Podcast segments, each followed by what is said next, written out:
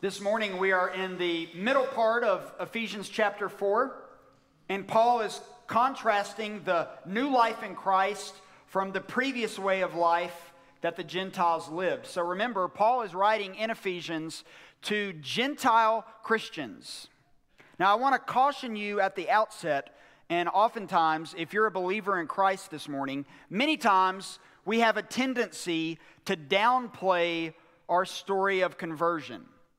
What I mean by that is if you don't have some great story of God delivering you from just massive sin, we sometimes feel like our story is not worth sharing. And I want to tell you that anytime somebody moves from darkness to light, it is worth sharing. God delivered all of those that are in Christ from their sin. So, your story of transformation from death to life, brothers and sisters, is what the world needs to hear. It doesn't matter if you haven't been delivered from some drug addiction. You have been saved from pride, lust, selfishness, greed, materialism. That is worth sharing with others. So, the important aspect of your conversion story, if you're in Christ this morning, is that Jesus transformed your heart. He gave you a heart of flesh when you at one time had a heart of stone. So, this morning, as we work our way through this passage, we're going to look at three specific ways that Paul talks about this. Number one, he talks about the old life described. Then he talks about the old life that is ultimately abandoned. And then the new life that is embraced. So the old life described, the old life abandoned, and the new life embraced. Number one, the old life described. If you look in verse 17, the verb that Paul uses there is testify. This is a solemn word that he is using. He's not just suggesting that the Gentiles do this, he is telling them, warning them not to do this. If you do not do these things, it will bring disastrous consequences upon you. Now, it seems a little confusing for Paul, who's writing to Gentiles, to tell these Gentiles to no longer live like Gentiles. But he's not talking about ethnicity in this moment. He's talking about all of the characteristics that often describe the Gentiles as an ethnic group. We have to go back and think about the differences between Jew and Gentile. Jews, strict monotheists. Gentiles worshiped a plethora of gods. Jews, one man, one woman. Gentile, all sorts of sexual immorality. Jews did not make any sacrifices except to Yahweh. Gentiles sacrificed to a number of gods, and they ate food sacrificed to idols. So there are all of these vast differences between Jew and Gentile. Paul is telling these Ephesian Christians to abandon the way of life that once characterized them as ethnic Gentiles. And he describes the life of these Gentiles prior to faith in Christ. He says they were darkened in their understanding. That means they had a warped and diminished view of what was right and what was wrong. He says they were alienated from the life of God. They were spiritually cut off from God. We know that the Jewish people had a specific covenant with God. And the consequences, the rewards of that covenant were land and blessing and promise. The Gentiles were not under that covenant. So they were cut off, as Paul says, spiritually cut off from those tangible manifestations of the covenant. And they were alienated from God, Paul says, because of their ignorance and their hardness of heart. Now, don't forget as we're reading this that Paul's not just talking to Ephesian Gentiles here. He's talking to everyone. Anyone that is not in Christ. This is what describes you currently, or if you're in Christ, this is what once described you. People's ignorance of God or their ignorance of His law is not a valid reason to have sin. It is not a valid excuse for sin. As human beings, we do not have the right to determine what is sin and what is not. That is completely up to the Lord. And He has made it clear in His Word what He expects of all of humanity, regardless of whether or not they're in Christ or not. Paul says these Gentiles were ignorant due to their hardness of heart. Now, part of the reason, if you're a Christian this morning, part of the reason sometimes we do not realize what we're doing is sin is because our hearts have become hardened. Paul explains this deeper in his letter to the Romans, chapter 1, verses 24 and 25. Here's what he said Therefore, God gave them up in the lust of their hearts to impurity, to the dishonoring of their bodies among themselves, because they exchanged the truth about God for a lie and worshiped and served the creature rather than the Creator, who is blessed forever. By nature, I generally don't consider myself a fearful person. I mean, I'm a little bit afraid of the dark. I don't like roller coasters, and I don't like heights. But for the most part, I don't consider myself to be that fearful. But there is one thing that scares me to the bottom of my socks, and that is a heart that would be hardened towards sin. That is completely horrifying to me that I would get so comfortable in my sin that the Holy Spirit would no longer even bring about conviction in my heart. What Paul is teaching here, brothers and sisters, every sin matters. Every single one. Every white lie. Every harmless thought that nobody but you knows about Every spoken word that is not God honoring, every angry or judgmental thought that you have towards somebody else, all of those sins have to be confessed before a holy God and repented of. The problem with hard hearts is that when these sins manifest themselves, if we do not confess them and repent of them, it becomes easier and easier to do them. And over time, we feel less and less conviction. You don't go from being faithfully married to your spouse to an adulterer overnight. You don't go from being a kind and compassionate person to a murderer overnight. You don't go from being a patient and peaceful person to an angry and hateful person at the snap of a finger. These things happen over time when we are hardened to the effects and the consequences of sin in our life. Sin slowly eats away at our hearts and our minds. And if we're not actively killing it, we're asking for trouble. I love James's description in his epistle. I kind of call this the formula for how sin happens. In James chapter 1, verses 14 and 15, here's what he says but each person is tempted when he is lured and enticed by his own desire. Don't miss that. Whose desire? Their own desire. Then desire, when it has conceived, gives birth to sin. And sin, when it is fully grown, brings forth death. We, brothers and sisters, we are sinful creatures with sinful desires. And when those sinful desires lure and entice us, and we let those desires grow, it brings forth sin, which leads to spiritual death. It's not Satan's fault that we sin, it's our fault. We're unholy at our core. We are born into sin as a result of Adam and Eve eating of that fruit in the garden in Genesis chapter 3. Now, for the Gentiles, Paul explains what those specific sins are. And he explains them in verse 19. He says they have become calloused, but then he says they are guilty of sensuality, greedy to practice every kind of impurity. When Paul talks about sensuality in other passages, he's almost always referencing unrestrained sexual behavior. Now, in the Greco Roman world, that manifests itself basically in the same way it manifests itself in 2022 in America. You name it, any type of sexual immorality you can think of homosexuality, polygamy, adultery, or anything more twisted than any of those things that's what Paul is talking about here.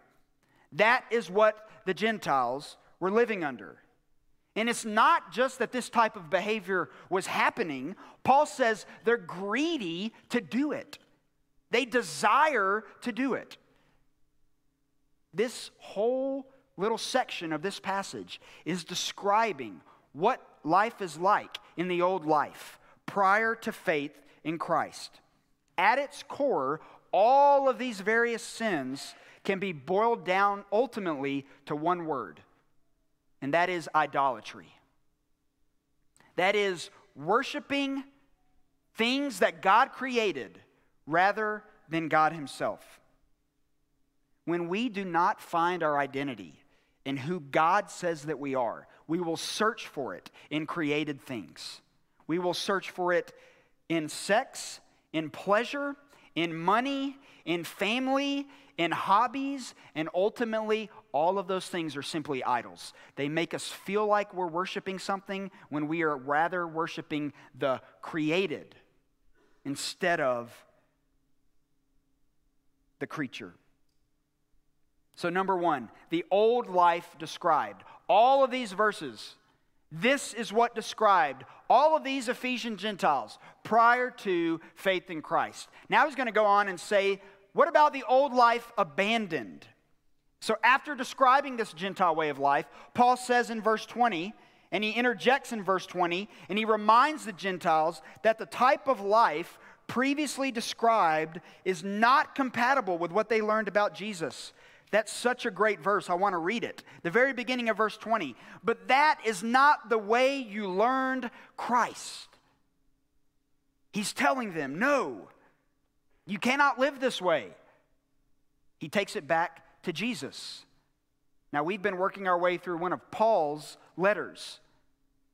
But hopefully, you understand that all of Paul's letters are rooted in the person of Jesus Christ.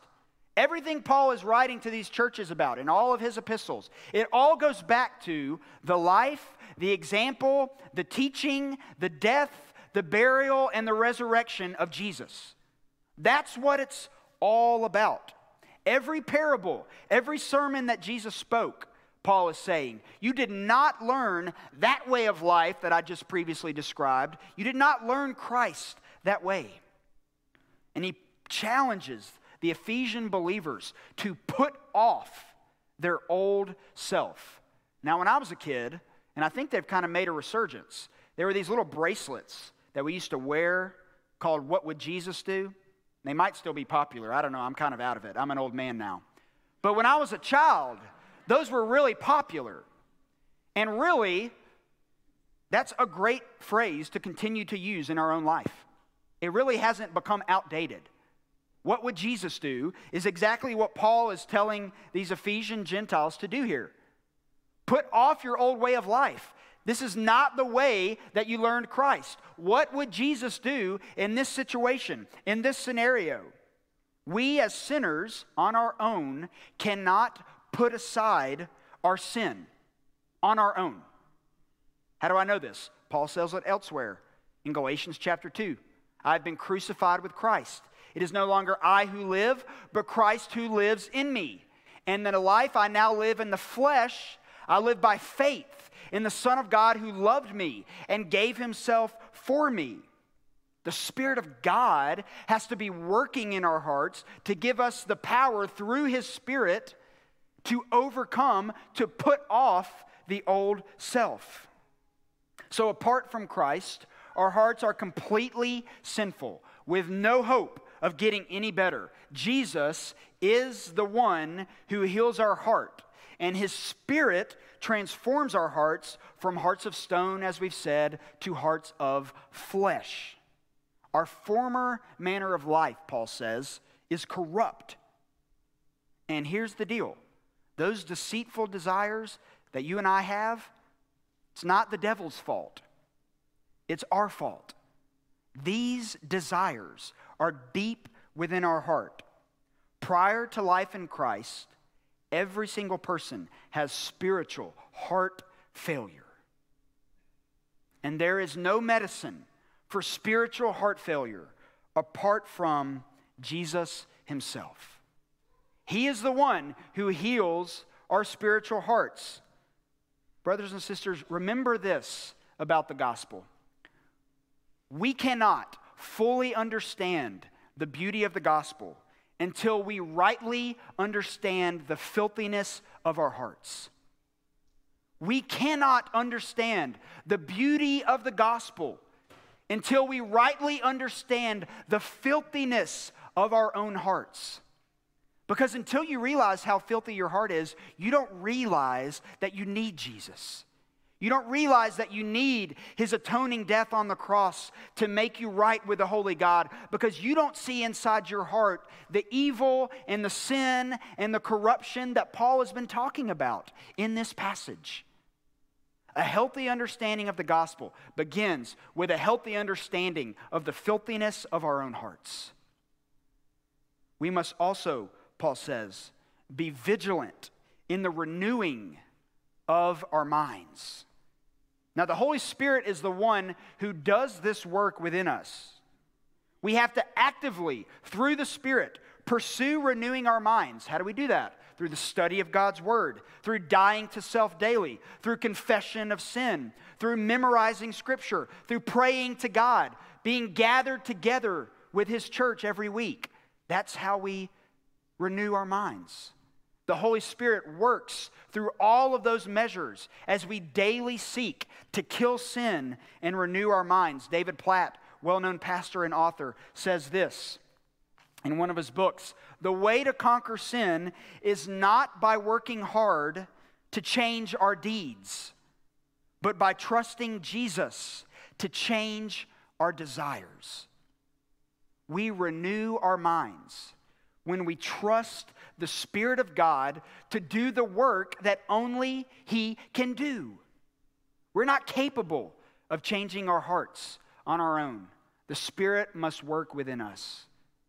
So we have the old life described, then we have the old life abandoned, and now Paul says we have this new life that we must embrace. We must receive this new life. And that happens at conversion. Once we are in Christ, our lives are no longer characterized by unrighteousness and filth. Now, our life is characterized by righteousness and holiness. But whose righteousness and holiness? Not ours, Christ's righteousness and holiness in us. One day, every single human being that has ever walked the face of this planet will stand before the judgment seat of Christ. And there are two responses to that judgment. Number one, God will look at all of those that are in Christ and he will see the righteousness of his son in that person. Or he will see the filth and the unholiness and the unrighteousness of all of those not in Christ, and they will be forever cast out from his presence. That's what the Bible teaches. That is biblical truth. So, the question for all of those this morning that are in Christ is this How much do you strive for righteousness and holiness in your everyday life? I suppose it's possible to accidentally act holy and righteous, but generally speaking, this takes intentional practice, intentional discipline. For all of us in the room that are in Christ today, we are called to righteousness. We are called to holiness. Brothers and sisters, in an age where what is right and wrong is shifting back and forth, literally every 12 hours, it seems, we have to know what is right and what is holy. And I can tell you where you can find it right here. This book teaches us how to live with righteousness and holiness.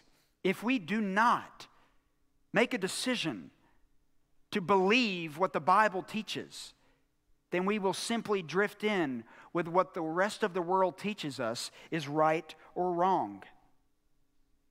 We do not help our lost friends, our lost coworkers, our lost family members when we simply accommodate our behavior to fit in with them. That certainly doesn't help them, and all it does is create more sin in our hearts. I'm not talking about being arrogant or self righteous or being a prude. This is called being biblical, doing what the Bible teaches about how we should live our life. It's okay to fight for holiness. It's okay to fight for righteousness, not out of a desire to be better than anyone else, but out of a desire to please the one who gave his life for us. I want to live a holy and righteous life, not because I'm better than anybody else, but because Jesus transformed my heart. We cannot revert back to the old way of life that Paul talks about earlier in this passage. When he says that these Gentiles lived in the futility of their thinking, they were darkened in their understanding, separated from the life of God, hearts that were hardened. We can't go back to that when we're in Christ. Because when we do, the church's, the church's corporate witness is damaged. I hope as we've worked our way through all of this letter that you are beginning to pick up on a theme about what is most important to the church of Jesus Christ. As we've worked our way through these four and a half chapters, are you picking up on what really matters to Paul? Are you picking up what really matters to God? And it's not a lot of the things that we often emphasize. It's not the facilities. It's not the pastor. It's not numerical growth. It's not the charisma of the leader. He's primarily concerned with producing disciples who have healthy fruit, who then go on to produce more disciples with healthy fruit. Paul cares about churches, desires for churches to be healthy. Whatever that might look like according to the world standard, it doesn't matter. What matters is what the Bible teaches about what makes a church healthy. We can have fantastic preaching and fantastic music and fantastic programming, nice facilities, a staff that's friendly, and lots of nice people, and we can be immature spiritually. None of those things are a guarantee that the hearts of the people in the room are mature. So we're going to measure spiritual maturity by what the Bible teaches.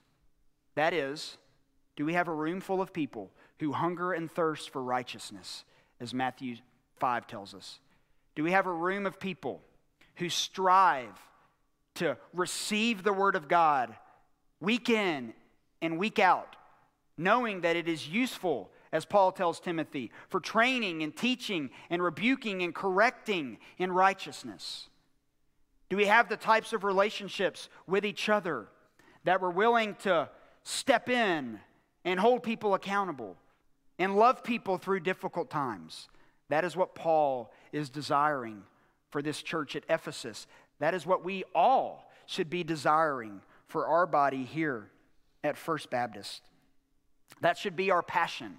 That should be our desire as a church. For all that are in Christ, the goal is spiritual maturity. That's it. Don't worry about anything else. Know the word, pray the word, teach the word, sing the word, meditate on the word. If you do those things, you will be mature. I'm reminded of these verses in Isaiah, and I didn't plan on reading it, so give me a second to get there. Isaiah 55, verses 10 and 11. For as the rain and the snow come down from heaven and do not return there, but water the earth, making it bring forth and sprout, giving seed to the sower and bread to the eater, so shall my word be that goes out from my mouth. It shall not return to me empty, but it shall accomplish that which I purpose, and shall succeed in the thing for which I sent it. God's word never returns void. Ever. Doesn't mean somebody's automatically converted when they read it, but every time we speak these words, God is at work. Paul wants the church at Ephesus to understand they have left this previous life. They are now walking in Christ. And the best way to ensure that hearts continue to confess sin and to pursue righteousness and to grow in holiness is to stay connected to the body and read and study and meditate and love the Word of God. I was speaking with a man not long ago who walked by our facility, and he was homeless. We were talking, and we gave him some food and some bottled waters and things like that, and I asked him what he knew about Jesus. And he told me one of the, the great parables of Jesus when he healed uh, the woman with the blood condition when she touches the hem of his garment. And I said, that, that is a great story that you shared with me. That's an awesome miracle that Jesus did. And then I said, But do you know what the greatest thing Jesus did? He paused for a moment. And then I gave him the answer. I said, He died. What? How can that possibly be the greatest thing that Jesus did? And it is that Jesus came, performed a number of miraculous things, and then humbled himself, became obedient to death, even to death on a cross, as Paul tells us in Philippians 2. That's the best thing that Jesus did. He died. Died for my sin died for your sin, and God raised him from the dead three days later, demonstrating to everyone who will hear it that Christ has now paid the punishment for sin, and God is pleased with the sacrifice that his son made. So, the question for all of us this morning is do you know that that really is the best thing that Jesus ever did for you? That he died for your sin? And for those that are not in Christ today, let me just implore you to do what we say every single week. And we're not going to draw it out. We're not going to make any emotional appeal. We're just going to do exactly what the Bible teaches and says to do repent and believe in the gospel. Repent of your sin and trust in the finished work of Christ. That will guarantee you eternal life and restored relationship with God. Let's pray. Father, we love you. We thank you for this picture that Paul gives us of the life that all of us once lived apart from faith in you. And now, for all of us that are in Christ today, we just want to rejoice and say thank you that that way of life that Paul described in verses 17 through 19 of this passage no longer describe us. You have transformed our hearts. You have changed us through the power of your Spirit. And we want to follow you the way that we learned Christ with humility and grace and mercy and compassion. And God, if there is anyone here who is still dead in their sin, they are still following the course of this world, as Ephesians 2 tells us, I pray today you would soften their heart. May they confess their sin, repent of their sin, and believe in Jesus for salvation. We thank you for your word that never returns empty. We ask all these things in his name. Amen.